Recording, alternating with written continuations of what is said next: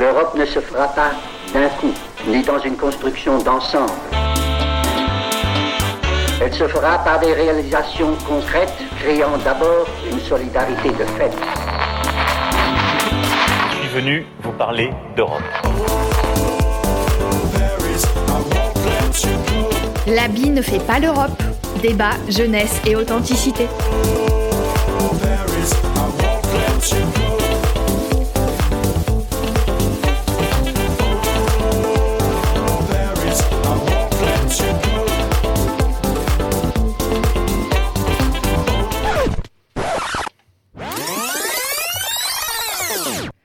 Bonjour à toutes et à tous, on se retrouve pour L'habit ne fait pas l'Europe et nous avons véritablement le plaisir d'accueillir aujourd'hui sur notre plateau une personnalité politique européenne fièrement attachée à l'Europe et à ses valeurs. Bonjour Anne Sander. Bonjour à tous. Vous êtes députée européenne sur la liste du Parti populaire européen, donc pour faire simple, la droite, depuis 2014, et vous siégez à la Commission agriculture et développement durable. On va pouvoir donc parler ensemble des enjeux de la PAC, des potentialités de sa réforme et aussi de, ses nombreux blocages. Eh bien, c'est parti pour un deuxième volet de La vie ne fait pas l'Europe. Yay.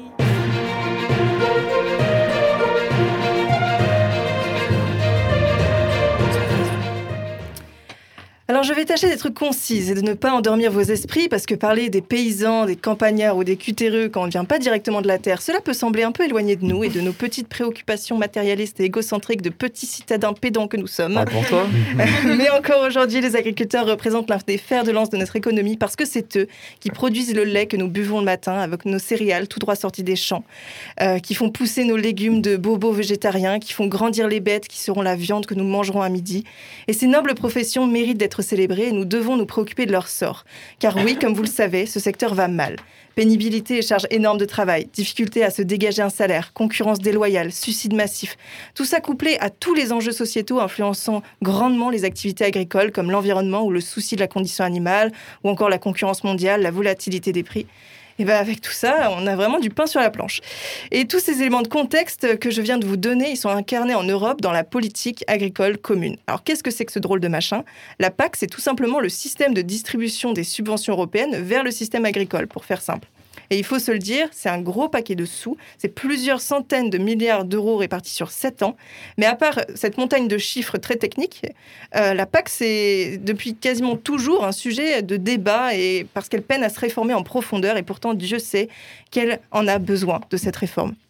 D'un côté, on a certains agriculteurs qui dénoncent ce qu'ils considèrent comme le caractère inéquitable de cette politique, vu que ce sont euh, les grosses exploitations, parfois taxées de surproductivistes, qui reçoivent le plus d'aide au détriment des plus petites exploitations, comme, comme étant plus respectueuses de la terre, de l'environnement ou du bétail, qui, elles, seraient par contre moins soutenues. Et de l'autre côté, on a les associations, notamment environnementales, parce que c'est sûr qu'entre la surproduction ou l'utilisation d'engrais chimiques, bah, la PAC, c'est pas la championne des politiques labellisées Make Our Planet Great Again. Quel beau bordel, me direz-vous. Alors maintenant est venu le temps de la réforme. Et entre ce que veut l'Union européenne et ce que veut la société civile, il y a clairement la terre du milieu entre les deux. La Commission européenne reste bien timide dans sa volonté d'adopter une PAC plus verte et plus juste, alors que la demande euh, de la part des acteurs politiques européens et français sont nombreuses. Retrouver des prix plus justes, développer les circuits courts, établir une meilleure répartition des aides, accompagner davantage les paysans dans la transition écologique, etc., etc. Et donc avec tout ça, on peut se dire que c'est un sujet complexe, mais vraiment passionnant, qu'on va décortiquer ensemble pendant une heure. Et on va commencer directement en analysant l'actualité politique européenne au sujet de la PAC. Théo Boucard, tu as retourné Internet, télévision, radio, journaux pour nous faire une excellentissime revue de presse. La revue de presse par Théo Boucard. La politique agricole commune, aussi bien controversée dans les arcanes politiques européennes que dans les médias. Pour faire assez simple, car je vous promets que c'est assez compliqué, comme vient de le dire Gwen, on peut diviser la PAC en quatre gros points d'interrogation médiatique. Est-ce que la PAC coûte cher dans un premier temps? Est-ce que la PAC respecte les agriculteurs et les travailleurs européens? Est-ce que la PAC respecte l'environnement? Et dernière question, est-ce que la PAC sert à quelque chose? C'est Première... la question. Bah oui. Premièrement, les implications budgétaires. Donc, comme vient de le dire Gwen, la PAC est l'un des postes budgétaires de l'Union européenne les plus conséquents. Plus de 383 milliards d'euros alloués à la politique phare de l'Union européenne entre 2014 et 2020 ont été utilisés.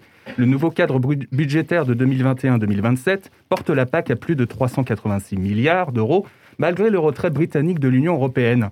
Avec le budget de la politique de cohésion, le budget agricole est donc le plus grand, euh, le plus gros d'une enveloppe qui compte 1075 milliards d'euros pour les sept prochaines années. Or, plan de relance Next Generation EU, bien évidemment.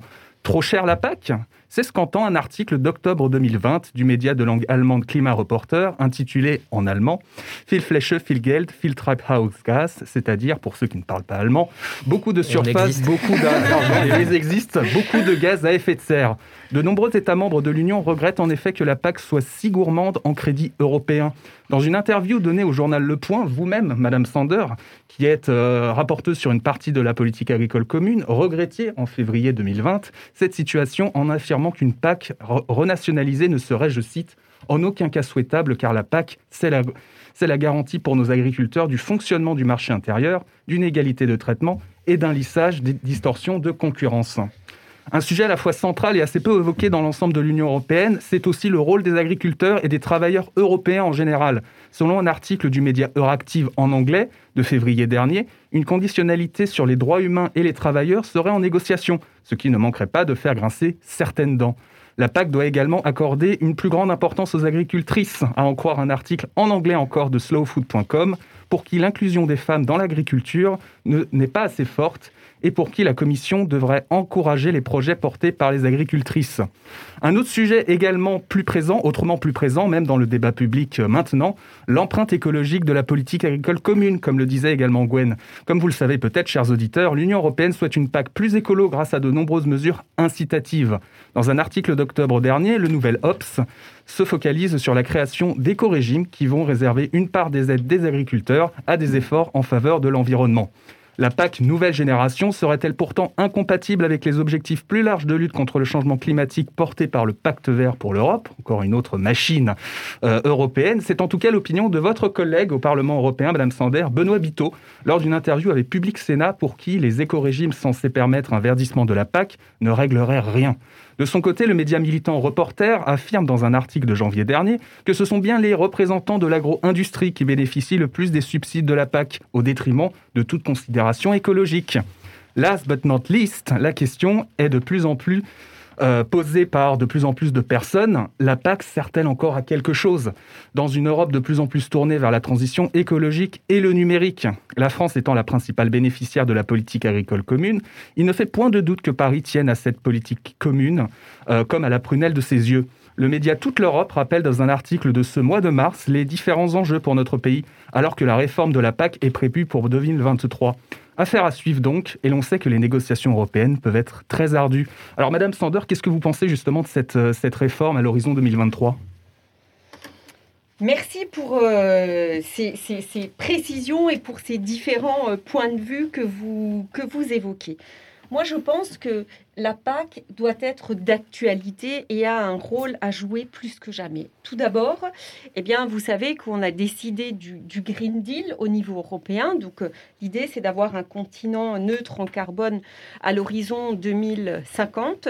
Et donc, toutes les politiques européennes devront y prendre part, que ce soit les transports, que ce soit l'industrie, enfin, tous les sujets, les citoyens eux-mêmes seront mobilisés. Eh bien, les agriculteurs eux aussi devront faire des efforts et donc la PAC devra s'inscrire dans ce Green Deal. Et c'est de cette manière aussi qu'elle a été conçue, cette nouvelle politique agricole commune. Dire qu'il n'y a pas d'efforts environnementaux, c'est nier tous les efforts qui ont été faits par les agriculteurs, parce que s'il y a une profession qui s'est adaptée, ces dernières décennies, qui a dû faire beaucoup d'efforts, beaucoup de progrès, c'est bien les agriculteurs qui ont déjà beaucoup changé leurs pratiques.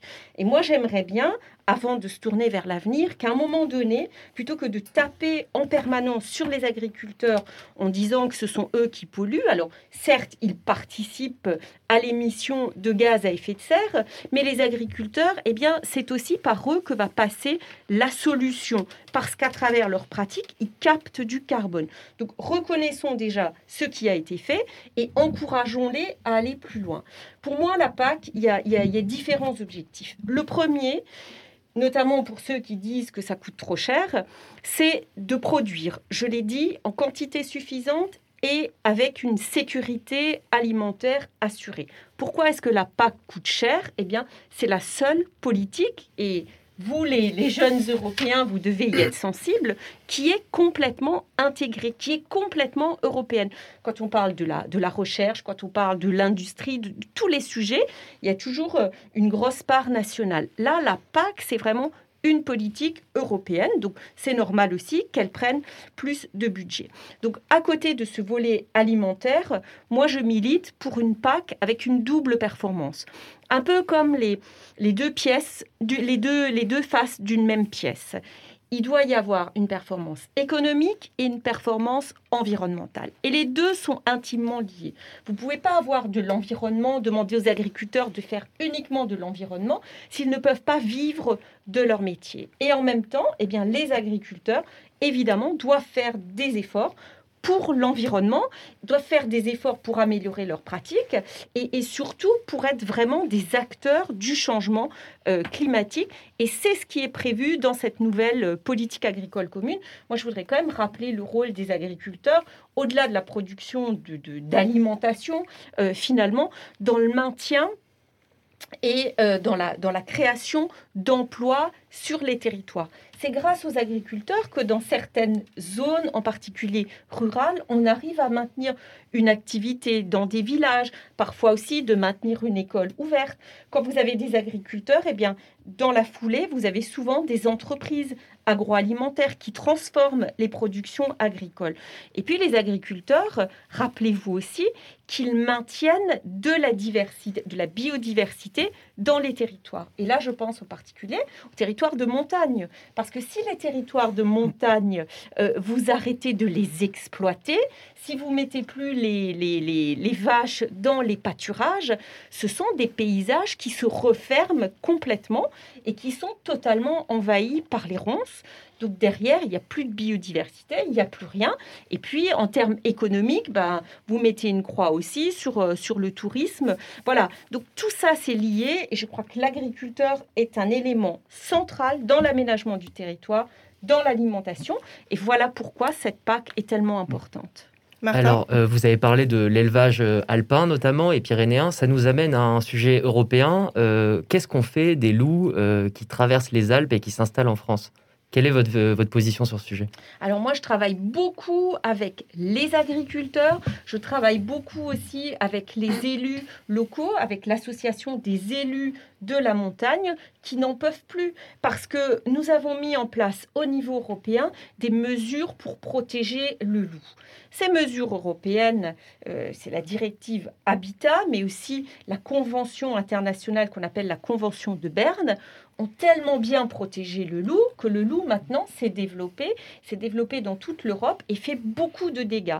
Ce sont des dégâts, alors vous me direz qui sont qui peuvent être pris en charge parfois, mais ce sont des dégâts qui euh, qui on, on, parle jamais de l'impact psychologique sur les agriculteurs, sur les éleveurs qui voient leurs troupeaux décimés. C'est très brutal. Donc on essaie de travailler, moi j'essaie de travailler avec eux très régulièrement pour voir comment on peut alléger cette protection du loup qui a un niveau tel aujourd'hui qu'on ne peut pas faire suffisamment de prélèvements de loups eh bien, pour euh, diminuer ces, ces, attaques de loups. Et c'est un phénomène qui est connu dans toute l'Europe et c'est quelque chose d'assez euh, d'assez violent dans certains territoires. Johanna? Limiter les attaques de loups, c'est-à-dire? Bah, C'est-à-dire comment, comment, on s'y prend en fait On, augmente euh... les prélèvements on, enlève, on, augmente les prélèvements parce que dans certains secteurs euh, géographiques, il y a une surpopulation de loups, donc il faut augmenter les prélèvements, effectivement. Après, il y a d'autres mesures à prendre, des mesures de, de, de protection des élevages. Mais ça, ça marche euh, pas toujours, et ce d'autant plus que, eh bien, le consommateur, le citoyen européen demande aux éleveurs de sortir leurs animaux, et ça a du sens aussi, hein, en particulier dans les, dans les zones montagnardes.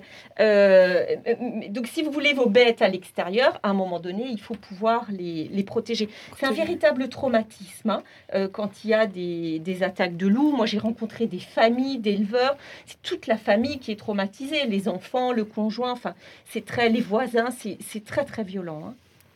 Alors, une question euh, de Rémi. Ouais. Alors, euh, Je- Jean-Luc Mélenchon a déclaré sur euh, France Inter le 15 mars dernier qu'il fallait plus d'environnement. Et il en a profité pour euh, critiquer la restauration des néonicotinoïdes en France. Alors, euh, sur le papier, je vais dire que, que c'est beau, mais est-ce que dans les faits, euh, c'est pas irréalisable de remplacer justement les ni- néonicotinoïdes? Pardon. On a- compris.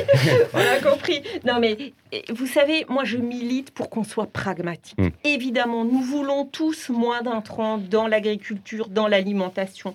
Nous voulons tous plus d'environnement.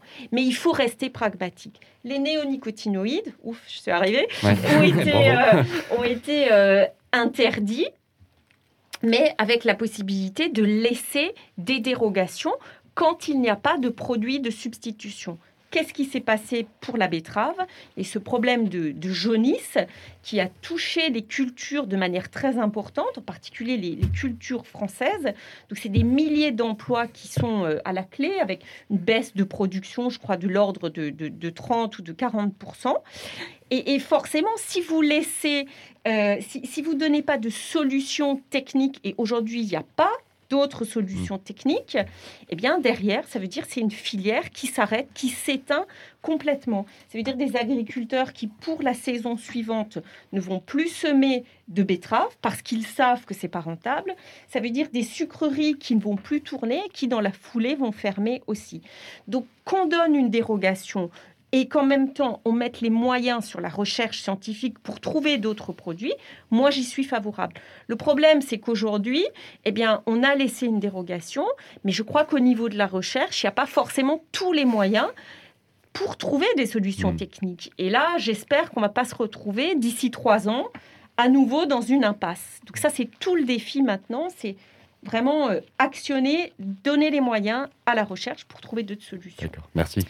Eh bien, les débats sont lancés, c'est super. Nous sommes en 2021 après Jésus-Christ. Tout le Parlement européen est déserté par ses eurodéputés. Tout Non. Un village alsacien peuplé d'irréductibles pro-Strasbourg résiste encore et toujours à la tentation bruxelloise.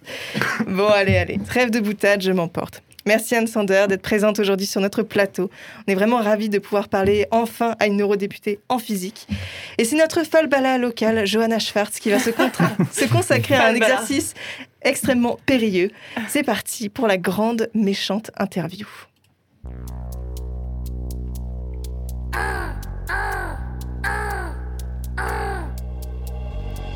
La grande méchante interview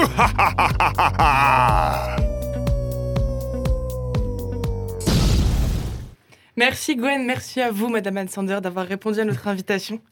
Alors déjà, on a appris pas mal de choses grâce à vous, grâce à vos réponses, grâce à la revue de presse de Théo et grâce à toi, Ah Gwen. bah, on a appris notre potion magique. hein. Ah bah là.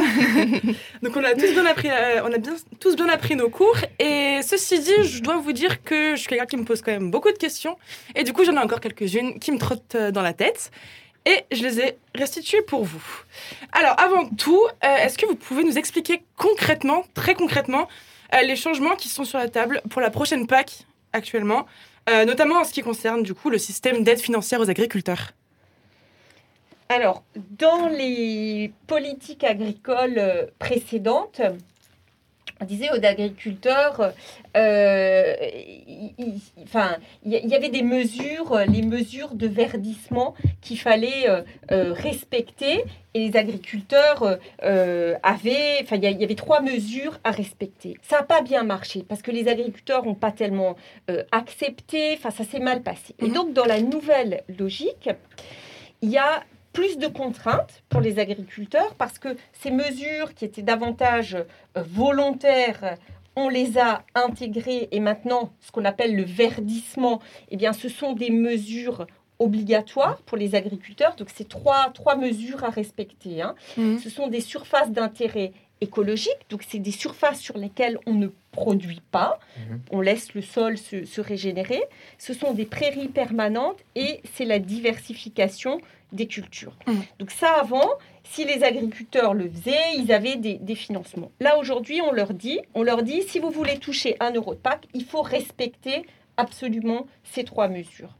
Et on prend une partie des financements qu'ils avaient auparavant et on les met dans ce qu'on appelle des éco-régimes. Mhm. Des éco-régimes, c'est 30% du budget des aides directes de la PAC. Pour toucher cet argent, eh bien, les agriculteurs euh, vont devoir faire des efforts supplémentaires. Par exemple, sur les surfaces d'intérêt écologique, on va dire aux agriculteurs, pour toucher la PAC, il faut 5% de surface d'intérêt écologique. Euh, mais du coup, au niveau des subventions, euh, des subventions euh, agricoles, ce qu'il y avait avant, c'était effectivement le système de d'aide par hectare en fonction de la surface exploitée par, par les agriculteurs. Ça, où ça en est, parce que c'est énormément critiqué du coup dans le débat, j'ai l'impression.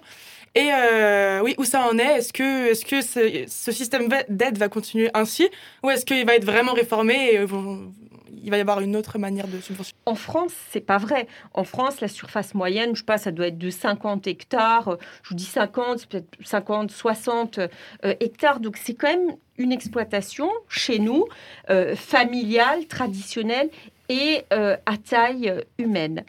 Dans cette nouvelle PAC, mais déjà dans l'ancienne, mais là sans doute ça va être renforcé, eh bien il y aura aussi des primes aux plus petites exploitations. Mhm. Aujourd'hui, si vous avez moins de 52 hectares, on vous donne de l'argent de la PAC en, En plus. plus. Et puis, c'est toutes les pratiques vertes qui, dans cette nouvelle PAC, eh bien, sont renforcées. Donc, c'est vraiment l'idée de, de, de pousser les agriculteurs à faire plus d'efforts. Et puis, vous avez premier pilier de la PAC, les aides directes. Et puis, vous avez un deuxième pilier avec des aides indirectes. Et là, ce sont aussi eh bien, des aides à l'investissement enfin, qui sont moins liées au, nombre de, de hectares. Et enfin, dernier point, dans cette nouvelle PAC, eh bien, il est prévu aussi de mettre un plafonnement des aides. Euh, donc ça, c'est ça, c'est une mesure, je crois, euh, euh, importante. Mais il faut que ce soit pragmatique, c'est-à-dire que, euh, ok, pour un plafonnement, mais mais mais il faut, par exemple, tenir compte. Moi, je milite pour qu'on puisse enlever de ce plafonnement tout ce qui tout ce qui comporte les charges sociales pour pour l'emploi. Vous voyez, enfin voilà. Donc il faut des aménagements, mais en tout cas, je, je trouve moi que la PAC va plutôt euh, dans le bon sens. Vous ne pouvez pas réformer du tout au tout une agriculture du jour au lendemain. Moi, j'entends certains nous dire il faudrait, par exemple, conditionner les financements de la, de la PAC aux emplois créés. Alors, l'idée sur le papier, c'est très très bien. Mais si vous faites ça, eh bien, euh, vous savez aussi que tout l'argent de la PAC va se déplacer. Il va y avoir des transferts en Europe. Par exemple, tout l'argent que, les agriculteurs français touchent aujourd'hui, eh bien, pourrait aller vers des pays où l'agriculture est moins moderne, où il y a encore euh, beaucoup de très petites exploitations, où il n'y a pas eu de, de, de réforme, pas de modernisation. Mhm. Et moi, je regrette le modèle agricole euh, qu'on doit défendre. C'est un modèle agricole moderne dans lequel on fait des investissements. On, rêve tous, enfin, on a tous l'image de Martine à la ferme ou de la petite maison à la prairie. Je ne sais pas si ça vous parle encore. à Si, bien vous. sûr. Ouais, vous êtes plus jeune que moi. Mais, mais vous voyez, enfin, aujourd'hui, pour, pour, pour euh, continuer à être pérenne, le monde agricole doit s'adapter. L'agriculteur aujourd'hui, c'est un chef d'entreprise qui s'y connaît en investissement, bien sûr en agriculture, mais qui s'y connaît aussi en numérique, euh, qui, qui a évolué avec son temps. Donc pour ça, il faut, il faut des moyens et, et on ne peut pas simplement passer un système comme il peut encore y en avoir dans certains pays très archaïques. Et c'est ça que vous entendez, pardon, c'est ça que vous entendez par modernisation de l'agriculture, c'est la numérisation, le, le passage Ça à la technologie. tout ça en fait, fait. partie. Mais Quoi d'autre Il y, a, il y a tout le volet aussi, euh, participation du monde agricole dans euh, la réduction des gaz à effet de serre. Mhm. Aujourd'hui, eh bien, euh, vous savez qu'il y a toute une discussion sur les crédits carbone. Ouais. Les agriculteurs aujourd'hui, eh bien, sont en mesure, à travers leurs euh, pratiques, de capter des crédits de carbone. Et ça, aujourd'hui, c'est pas valorisé. Donc, il faudrait le valoriser davantage. Donc, il y a des pratiques qui commencent à se, à se, à se développer, des exploitations agricoles qui font des bilans carbone Mhm. et qui sont euh, euh, donc en mesure de, de capter. Et ça aussi, il faut le rémunérer. Il y a tout tout l'investissement des agriculteurs dans les énergies renouvelables. Beaucoup de choses sont faites, notamment Mm. à travers la méthanisation aussi. Et donc, ça fait des circuits, ça fait de l'économie circulaire où on valorise absolument tous les produits de l'exploitation, tous les produits, tous les coproduits et toutes les pratiques. D'accord. Et euh, au niveau de transition écologique, en France, on en est où par rapport au reste de l'Europe? Euh, Transition écologique de l'agriculture, j'entends évidemment. Je pense que par rapport à certains euh, euh, pays européens, la France est plutôt en avance. Nous Mhm. avons une habitude en France, c'est généralement de transposer les règles, euh, les règles européennes. Donc, quand vous avez une norme, par exemple, environnementale européenne, eh bien, lorsque cette norme est, est- est retranscrite en droit national, la France, généralement, rajoute des contraintes hein, supplémentaires. Alors c'est vrai en agriculture, mais c'est vrai aussi euh, dans le domaine de, l'industrie. Et ce qui fait que notre agriculture, par rapport à d'autres pays européens, est plutôt, en avance. Ok. J'aimerais revenir aussi sur cette question de plafonnement du coup des subventions. Euh, c'est vrai que la PAC du coup aujourd'hui est assez critiquée euh, pour être très voire trop productiviste. Sauf que pour réussir à avoir un salaire à la fin du mois, les agriculteurs doivent produire toujours plus actuellement et exportent énormément de leur rendement vers l'étranger. Est-ce que c'est réellement encore rentable pour l'Europe et ses agriculteurs d'exporter le surplus? Ou est-ce qu'il faudrait pas mieux trouver un moyen de plutôt ralentir la cadence? Moi, je pense que nous, en tant qu'Européens, nous avons aussi cette responsabilité eh bien, de nourrir le reste du monde. Parce qu'il y a des zones dans le monde où on produit moins facilement, parce que les conditions climatiques ne le mêmes. permettent pas. Mhm. Et donc, nous avons cette responsabilité d'apporter à manger, d'apporter des céréales, euh, par exemple, dans certains, dans certains endroits du monde où il n'y en a pas. Donc cette vocation exportatrice de l'agriculture, euh, moi j'y crois et j'y suis tout à fait favorable. Néanmoins, ça doit là aussi se faire de manière euh, raisonnée. Derrière, ça crée de l'emploi euh, chez nous. Donc ça, il ne faut pas l'oublier. Je pense que nous devons aussi nous focaliser davantage sur les produits qui rentrent dans l'Union européenne. Mhm. Parce qu'aujourd'hui, eh bien, un certain nombre de produits viennent d'autres parties du monde et elles viennent d'autres parties du ces produits viennent d'autres parties du monde non pas parce que euh, on peut pas les produire chez nous mais parce que de les produire au Brésil en Argentine euh, ou ailleurs ça coûte moins cher et Mhm. là on a vraiment un problème parce que ce sont des produits qui ne respectent pas ni nos normes, ni nos normes parfois sanitaires, ni nos normes environnementales. Et donc, c'est une véritable concurrence déloyale pour nos agriculteurs, mais c'est aussi euh, mauvais pour, euh, pour la planète, tout simplement, et pour Mm. les gens qui les produisent. D'accord. Théo, je crois que tu avais une question. Pour revenir sur, euh, sur ce côté exportation, on entend souvent que euh, les produits agricoles européens auraient euh, tué un certain nombre de petits producteurs en Afrique ou dans d'autres pays du, hors, Europe. Quel est le lien avec la PAC justement et quel est le lien entre le côté productiviste, le côté exportateur et justement la disparition des producteurs d'arachides au Sénégal par exemple ou bien d'autres producteurs qui ne pouvaient pas être compétitifs par rapport aux, aux- salves de produits qui, qui venaient d'Europe? Écoutez, alors bon, il y a, peut-être eu des problèmes dans le passé, mais je vois aujourd'hui tous les efforts qui sont faits par l'Europe à travers des investissements euh, dans des, des pays, euh, euh, dans des pays peu développés, l'ouverture aussi de nos marchés. Nos marchés sont largement ouverts à des produits venant de, pays pour qui il est plus difficile de, produire, sans compter que maintenant, eh dans, dans toutes les résolutions que nous prenons, dans, dans tous les textes, nous sommes très euh, vigilants au maintien d'une économie euh, euh, locale. On fait très attention aussi euh, à tout ce qui est risque de déforestation dans certaines parties du monde où on aurait pu justement avoir ces pratiques pour, pour produire davantage. Donc l'Europe est quand même très attentive à, à tous ces sujets-là et se sent une responsabilité un, de nourrir, mais aussi de faire en sorte que dans ces pays, eh bien, les choses se passent bien. Est-ce que, Madame Sander, vous avez entendu parler de la plateforme pour une autre PAC Ou pas, oui? Oui, tout à fait, je les ai rencontrés, Ah, d'ailleurs, bien sûr. super. Donc, euh, pour nos auditeurs, je précise, la plateforme pour une autre PAC, c'est une plateforme française qui regroupe 45 organisations qui veulent une refonte de la PAC et euh, qui agissent dans ce but au niveau français et européen.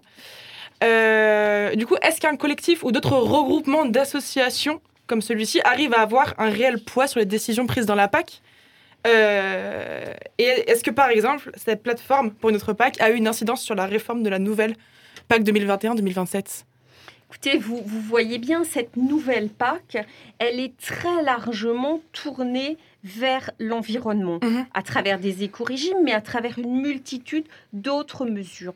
Donc je dirais, suite aux élections européennes de 2019, où il y a eu quand même euh, un changement de visage du Parlement, Virage vert, oui. avec euh, l'entrée de davantage d'écologistes. Mhm. hein. Alors, euh, c'est pas euh, c'est pas les premiers partis politiques, mais on, on a quand même senti ce, ce mouvement au Parlement européen, avec dans les partis traditionnels, même chez moi, aux Républicains, il y a une sensibilité euh, écologique beaucoup plus forte parce que c'est le reflet de la société, nos concitoyens, les jeunes, vous en particulier, j'ai des, des- des enfants, des, des, des- des jeunes ados, enfin, qui font passer le message aussi. C'est c'est un message qu'on entend aujourd'hui de partout. Donc évidemment, eh bien, c'est des préoccupations dont nous tenons compte également. Et moi, je considère eh bien, que, que, que cette nouvelle politique agricole commune va très très loin euh, dans le domaine des mesures environnementales.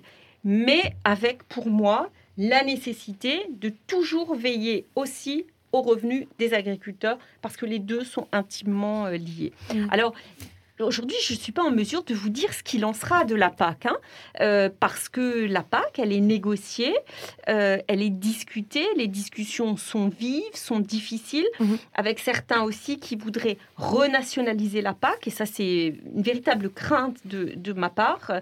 Euh, donc, euh, il faut être extrêmement vigilant et je ne peux pas vous dire quel sera le, le résultat des négociations. Mais en tout cas, le. Parlement, lui, s'est vraiment mobilisé dans ce sens-là, une PAC commune et environnementale, là où les États membres et le Conseil est beaucoup plus réticent. Et c'est pour ça qu'aujourd'hui, nos discussions patinent. On n'arrive pas à avancer dans nos négociations, parce qu'on a le Conseil qui représente les, pays, les différents gouvernements, qui ne veut pas aller dans, dans ce sens-là. Et euh, donc, ils n'ont pas énormément beaucoup plus de poids que d'autres euh, membres euh, des partis écologiques euh, européens, finalement, la plateforme pour une autre PAC. Non, mais on les, on les entend, ça fait partie d'une Ouais. des associations euh, Entendu par le Parlement. entendues, comme nous recevons que- toutes, les, toutes les associations, tous les syndicats professionnels. D'accord. Parce qu'ils ont euh, des demandes assez précises. Et euh, sur la plateforme pour une autre PAC, par exemple, euh, dans la proposition qu'ils ont faite d'une nouvelle PAC, il y a une petite nuance qu'ils ont apportée. On parle plus de politique agricole commune, mais de politique agroalimentaire commune. Cette distinction, du coup, vient du fait que le terme agroalimentaire est un terme bien plus large et englobe plus de secteurs. Et où, l'agriculture y est présente à 40%. Qu'est-ce que vous pensez de cette distinction? Est-ce qu'il faut vraiment remettre l'alimentaire au cœur de la PAC? En plus, du coup, de l'écologie et de l'économie dont vous parliez Oui, je, je sais que hum, le- le- la plateforme pour une autre PAC fait un, un gros lobbying, enfin, c'est un lobbyiste, hein, Mhm. ce sont des lobbyistes, euh, pour, pour, pour aller euh, dans ce sens-là. Pour moi, évidemment, agriculture et alimentation sont, sont liés. C'est d'ailleurs aussi ces sujets-là que nous trouverons dans la stratégie de la ferme à la fourchette, Farm to Fork, qui est actuellement en discussion au Parlement. Mais là aussi, il faut être cohérent. Mhm. Vous voyez, moi je vois aujourd'hui les initiatives qui se multiplient au niveau européen et qui partent dans tous les sens. On nous dit d'un côté, on nous dit euh, il faut euh, une autonomie alimentaire Mhm. en Europe. Et en même temps, on nous dit il faut plus de bio. Mais on ne sait pas si ça répond à un marché ou pas. On nous dit il Le faut bio? Aujourd'hui, il faut le payer, le bio. hein. Ouais. Enfin, voilà. Donc, euh, on ne sait pas si, si les gens aujourd'hui, surtout après la crise, auront les moyens de payer plus pour leur alimentation. Moi, je vois beaucoup de gens que je rencontre aujourd'hui qui sont dans une situation économique, social très difficile parce qu'ils perdent leur emploi, ils l'ont perdu Mhm. ou, ou- ou vont peut-être le perdre. Et c'est des gens qui ont des problèmes euh, pour boucler le budget en fin de mois et qui vont pas forcément être en capacité de payer une agriculture bio. C'est plus cher, c'est Mhm. normal. Euh, voilà, donc ça aussi, il faut en tenir compte. On dit qu'on veut cette autonomie alimentaire. Mais en même temps, on dit il faut moins d'intrants. On est d'accord aussi, mais c'est une question de proportion. On dit il y a des surfaces qu'il ne faut pas produire. Mais comment vous faites? La population mondiale augmente. Donc il faut produire plus pour nourrir ces gens-là. Chez nous, on va produire moins. À travers le bio, baisse des entrants, baisse des surfaces. Qu'est-ce qui reste? Il reste qu'on va faire rentrer des produits venant d'ailleurs qui ne respectent pas nos standards. Ça, c'est une des incohérences que je tiens à souligner. Ensuite, il y a d'autres choses. On nous dit aussi, aujourd'hui, on dit aux consommateurs, il faut arrêter de manger de la viande, il faut arrêter de manger du sucre, il faut arrêter de boire du vin. On a des grosses Arrêtez, ralentir en tout Voilà. cas, mais Non, oui. mais On aura l'occasion de parler du vin plus tard. vous n'entendez pas ce qui se dit au Parlement. Plus de, plus de vin. Alors que c'est une filière, le vin, une filière d'excellence au niveau européen. Et, et- et là, quand j'en entends certains, on dit on arrête les, les financements pour la promotion du vin. Vous voyez, je crois que il faut aussi faire confiance aux consommateurs. L'alimentation, c'est quelque chose d'important. On est en train de discuter de l'étiquetage, de la mise en place de Nutri-Score, ce qui est bon, ce qui est pas bon. Mm. C'est important, c'est lié à la PAC. Bien sûr. Mais quand vous voyez que les Nutri-Scores tels qu'ils sont prévus, eh bien, on ne tient pas compte de les- des quantités mangées. Ça veut dire qu'aujourd'hui, si le Nutri-Score se met en place tel que prévu, eh bien, le fromage, donc produits laitiers, seront mal notés, tout simplement parce qu'on a une approche euh, dogmatique et, et qui n'est pas, qui pas cohérente. Voilà, donc moi, agriculture, alimentation, C'est intimement lié, lié, bien sûr. mais il faut, il faut qu'on soit un peu cohérent et pragmatique. D'accord, merci beaucoup, c'est tout pour moi. Merci Anne Sander et merci Johanna pour cette interview. L'habit ne fait pas l'Europe, l'émission qui déconstruit les clichés sur l'Union européenne, ça continue. On parle toujours de la politique agricole commune, cette fameuse politique européenne qui subventionne les agriculteurs depuis les années 60 et qui est critiquée depuis de nombreuses années pour entre autres son aspect polluant et inéquitable. Rémi, tu es allé interviewer euh, des professionnels du secteur pour avoir leur avis sur la question et c'est l'heure de comment c'est loin l'Europe.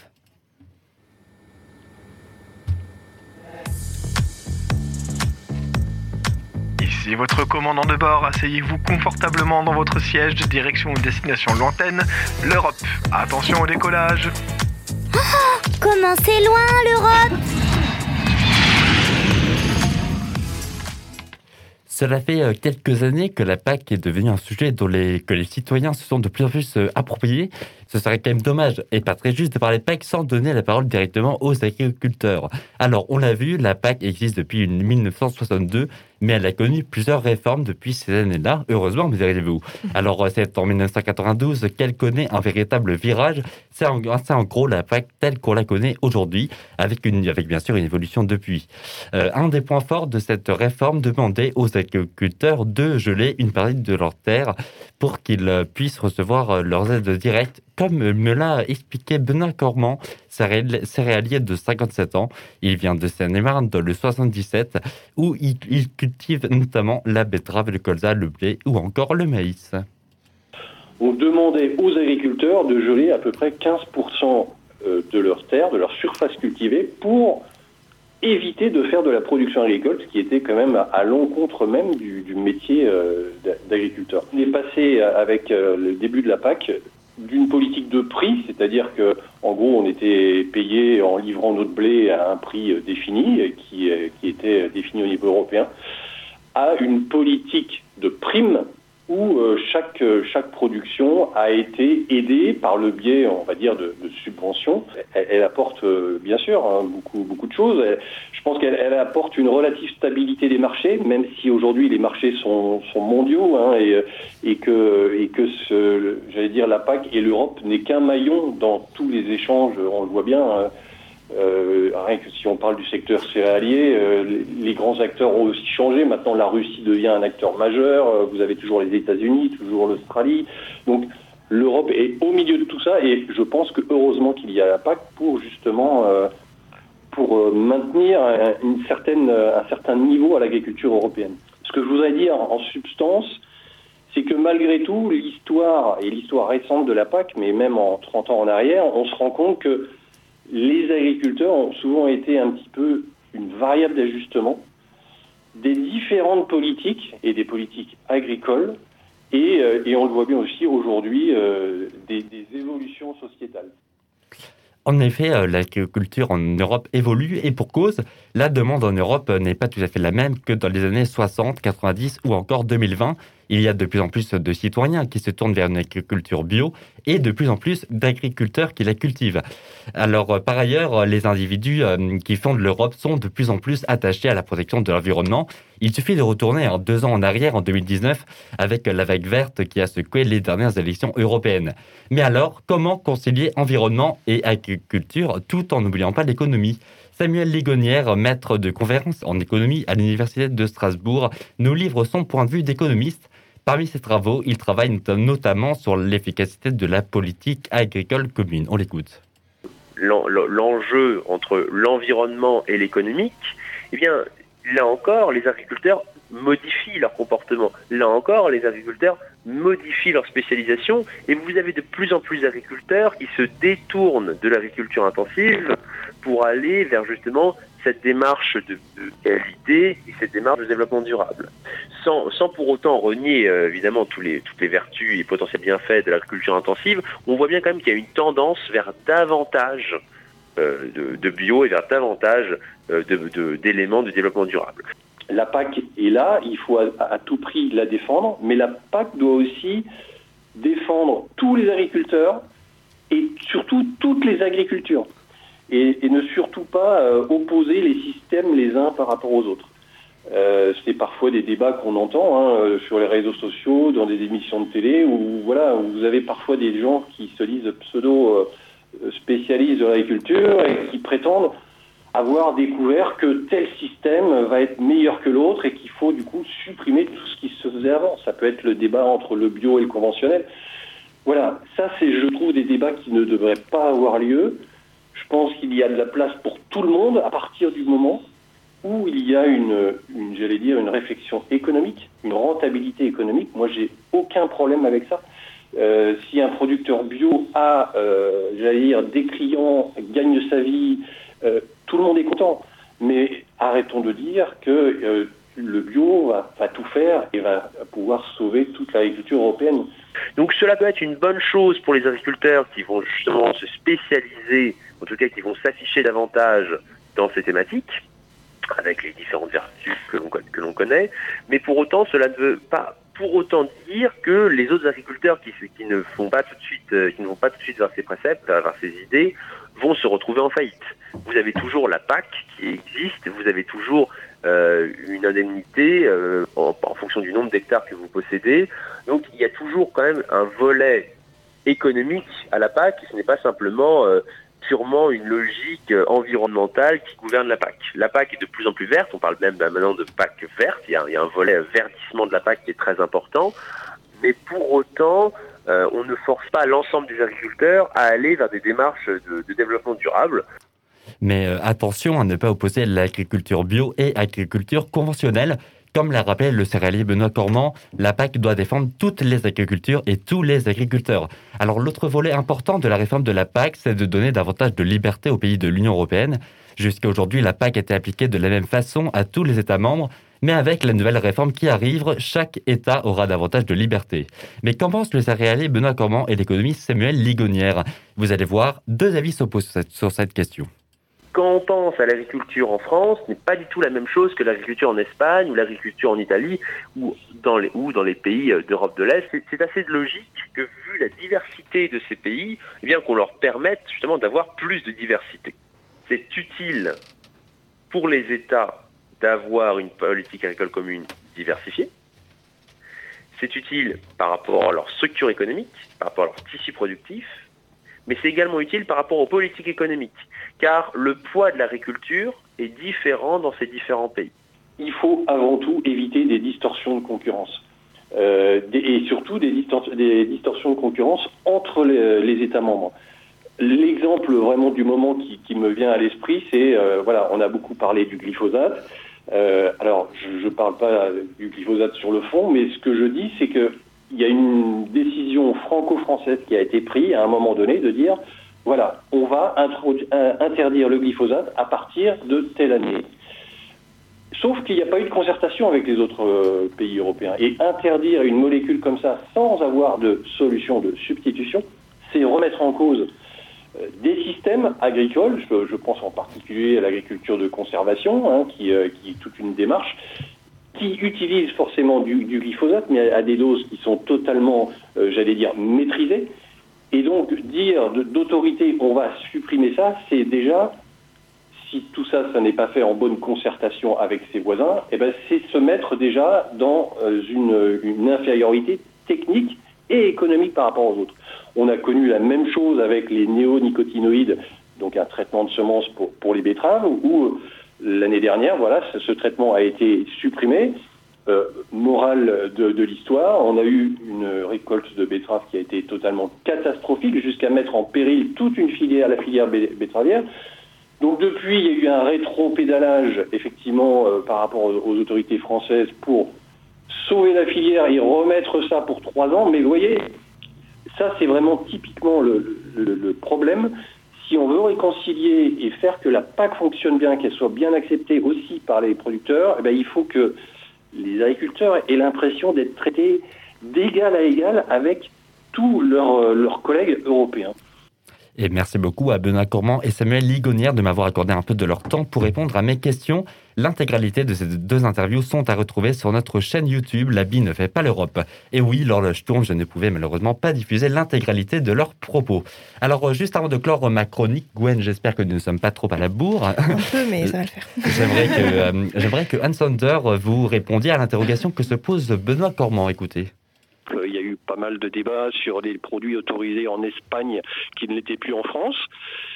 Là encore une fois, c'est voilà, c'est alors moi je, n'y vois pas d'inconvénient. Bien sûr que chaque État a envie de maintenir ses agriculteurs, mais comment on va se faire du coup euh, Vous voyez, comment concilier tout ça? Est-ce que chaque État va tenir, tenir informé son voisin en disant ben voilà tiens moi je vais je vais peut-être aider mes producteurs de montagne ou en zone défavorisée et puis peut-être que vous vous le ferez pas. Donc ça ça me paraît compliqué. Donc j'attends un petit peu de voir euh, les tenants et les aboutissants de quelle façon tout ça pourra s'articuler il y a un petit peu de danger quoi cette réforme est-elle dangereuse Alexander alors là, c'est pas directement la, la, PAC qui autorise ou non un certain nombre euh, d'intrants, mais là où je suis tout à fait d'accord avec euh, euh, Benoît Cormand, c'est l'idée de dire on n'a pas les mêmes autorisations dans les différents mmh. États membres. Alors aujourd'hui, l'Europe est divisée en zones.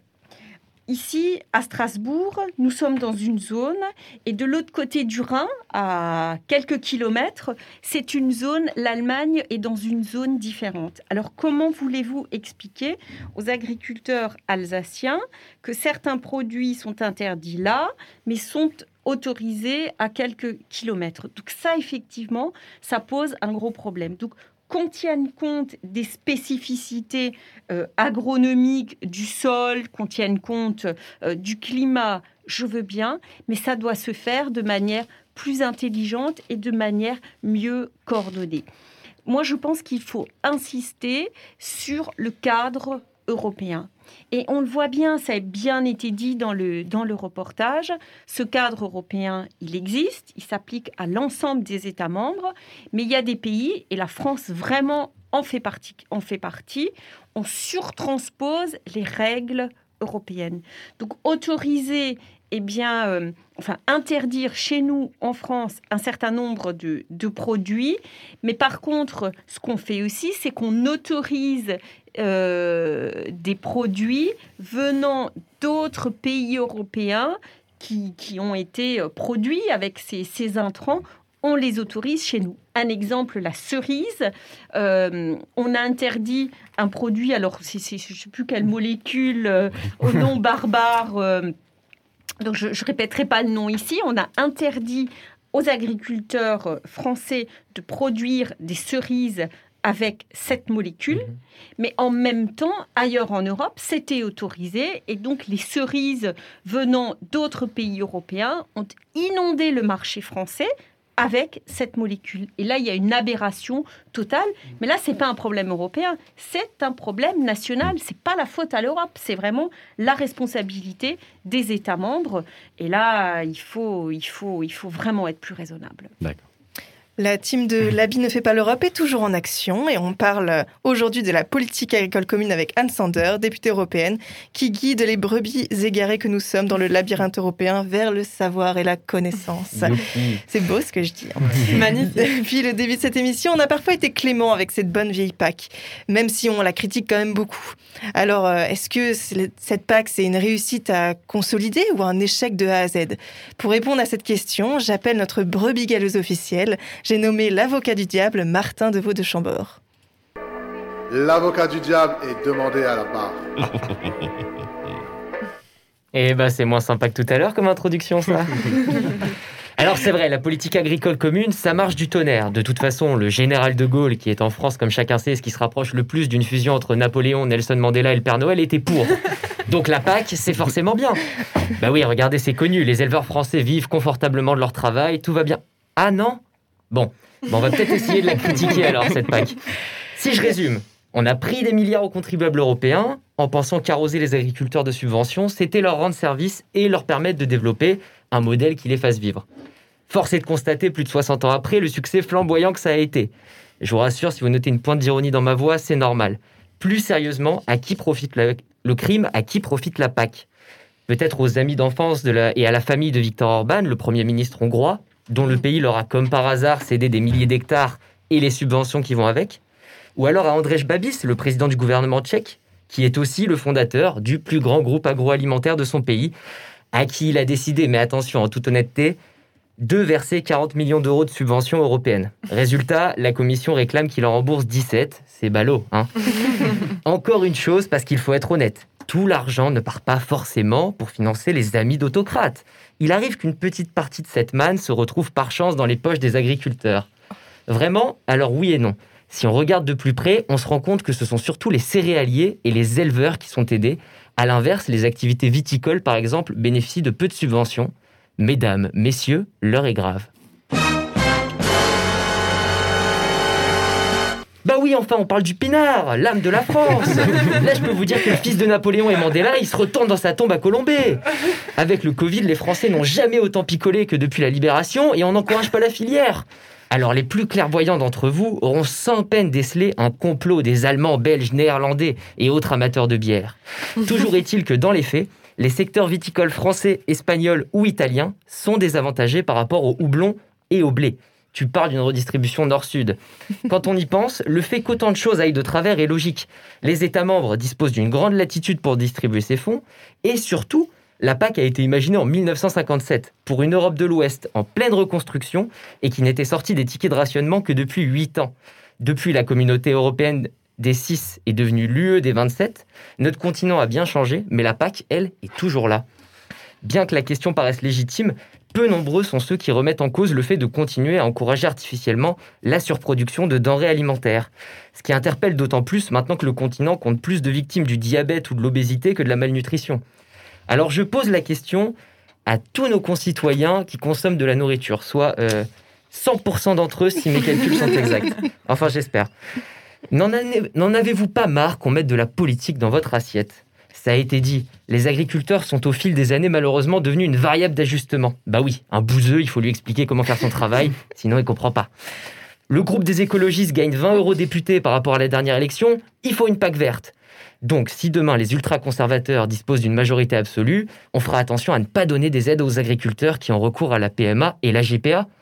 Bah, je sais pas, je demande, puisque l'agriculture est visiblement devenue l'otage de querelles partisanes. Et oui, je ne vous apprends rien en vous disant que toute subvention sert des intérêts politiques et idéologiques. D'ailleurs, beaucoup de politiciens ne s'en cachent pas et justifient l'existence de la PAC par la nécessité de respecter certains modèles idéologiques tels que l'agriculture dite biologique.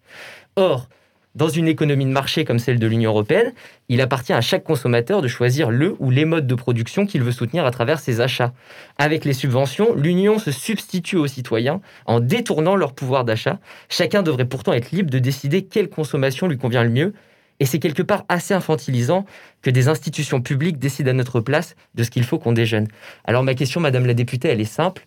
Quand est-ce qu'on arrête de prendre les citoyens européens pour des enfants incapables de choisir comment se nourrir?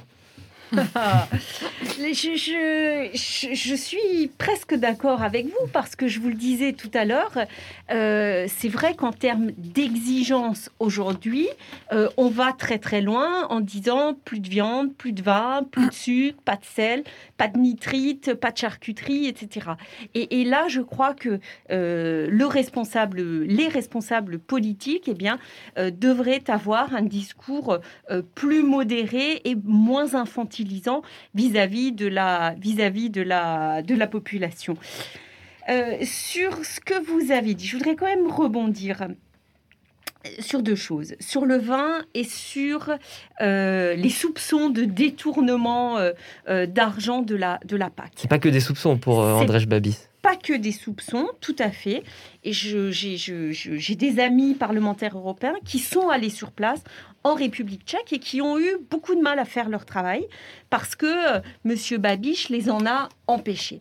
Et voilà pourquoi aussi, dans cette nouvelle PAC, eh bien, nous essayons de mettre en place des mesures pour qu'il y ait davantage de transparence et pour être sûr que la PAC aille bien à l'agriculteur et pas à des sociétés, euh, euh, à, de grosses sociétés euh, multi... euh, nationales et, où il y a différents, différentes filiales et on ne sait pas qui est le bénéficiaire final. Mais ça, je peux vous dire, c'est une demande du Parlement européen, c'est un combat du Parlement européen. Mais pour négocier, eh bien, nous avons face à nous des États membres, un Conseil qui refuse d'aller dans ce sens. Et donc là aussi, les négociations sont très difficiles. Sur la question du vin, moi je voudrais euh, saluer euh, la filière viticole qui a connu beaucoup de difficultés euh, la dernière année parce qu'il y a d'abord eu les taxations, la taxe américaine et puis c'est un secteur qui a beaucoup souffert de la pandémie du Covid et c'est une filière d'excellence parce que c'est une filière qui fait notre fierté à l'international. hein. On exporte beaucoup de, beaucoup de vins, ça crée beaucoup d'emplois euh, euh, chez nous. Et c'est surtout, ce sont des filières qui se sont très très bien organisées. Et aujourd'hui, on évoquait ce qui manque dans la PAC, ce qu'il faut faire. On a beaucoup parlé d'environnement, mais on n'a pas parlé de l'organisation des filières agricoles. Et ça, c'est un des points sur lesquels on essaie aussi d'avancer dans cette nouvelle politique agricole commune en disant aux filières, organisez-vous mieux pour peser aussi face à la distribution, etc. Et la filière vin est une filière qui peut servir de modèle, comme les fruits et légumes, eh bien, à d'autres à d'autres filières.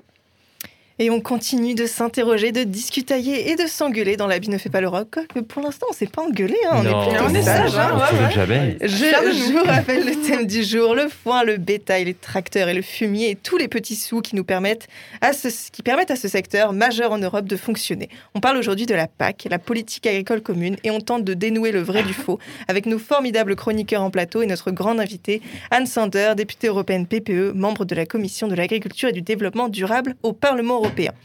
Alors le temps presse, les amis, ça fait quand même un bon moment qu'on est ensemble, mais je connais bien l'efficacité de Madame Schwarz dans son travail. Johanna, je te donne une minute, pas plus long. Ça va.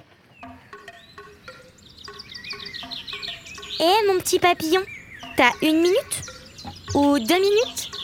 Pas plus long.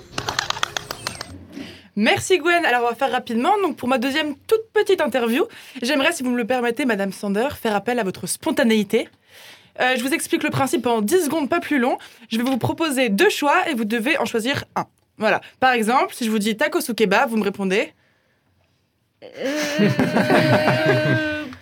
kebab. Allez, le Très principe bon est choix. compris.